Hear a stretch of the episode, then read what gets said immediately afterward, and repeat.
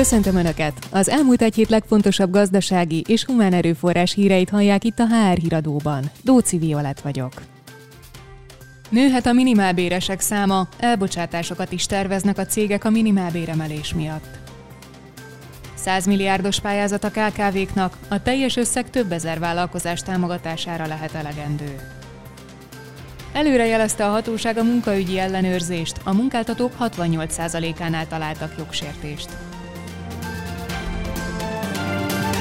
Nőhet a minimálbéren foglalkoztatottak száma jövőre a GKI szerint. A jelenleg minimálbéren vagy garantált bérminimumon foglalkoztatottak száma nagyságrendileg 200-250 ezer a négy fő feletti KKV-knál. A GKI szerint a januári kiugróan magas emelés nyomán akár egy millió munkavállaló is bekerülhet ebbe a körbe. A GKI reprezentatív kutatásának eredménye szerint azon vállalatok, ahol van minimálbéres vagy garantált bérminimumon alkalmazott dolgozó, az emelés hatására átlagosan 11%-os költségnövekedést várnak. A vállalatok 3%-ánál terveznek elbocsátásokat a minimálbéremelés miatt, egy-egy vállalat átlagosan 5 főt, ez akár 5-7 ezer foglalkoztatottat is jelenthet a vizsgált körben.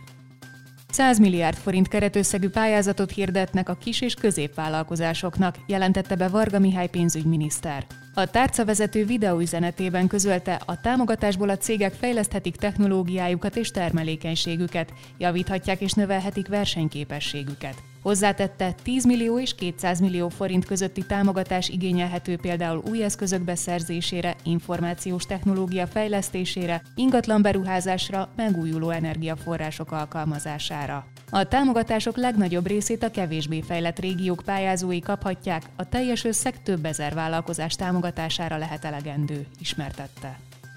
Ugrásszerűen megnőtt azon külföldi diákok száma, akik magyarországi mérnökállásokra jelentkeznek, ismertette az Együtt a Jövő Mérnökeiért Szövetség legfrissebb felmérése eredményét. A külföldi mérnökhallgatók jellemzően már a diploma megszerzése előtt be akarnak kerülni egy magyarországi nagyvállalat mérnök csapatába. A cégek saját statisztikái szerint a hozzájuk jelentkezők közel felét sikerül is valamilyen pozícióban alkalmazniuk.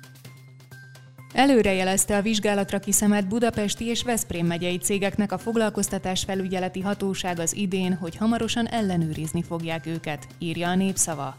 Ennek köszönhetően a munkáltatók a vizsgálat előtt rendbe tehették munkaügyi irataikat, vagy bejelenthették a feketén foglalkoztatott dolgozóikat, így az ellenőrök idén arányaiban kevesebb szabálytalan munkaadót találtak. A hatóság szerint ugyanígy az eredmények nem mutatnak reális képet, de az eljárás a jogkövető magatartás kialakulását ösztönözheti.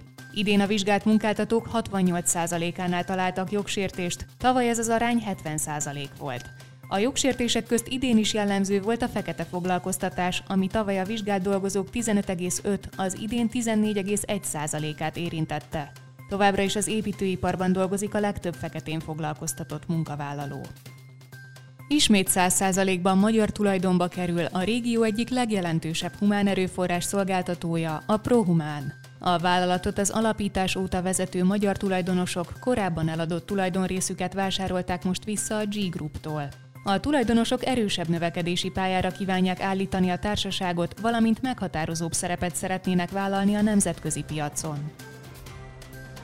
Ez volt már a HR híradó. Írszerkeztünk Bajsánszki Zsanett és a magam nevében is köszönöm, hogy minket hallgattak. Kellemes ünnepeket kívánunk, és várjuk Önöket az új évben is.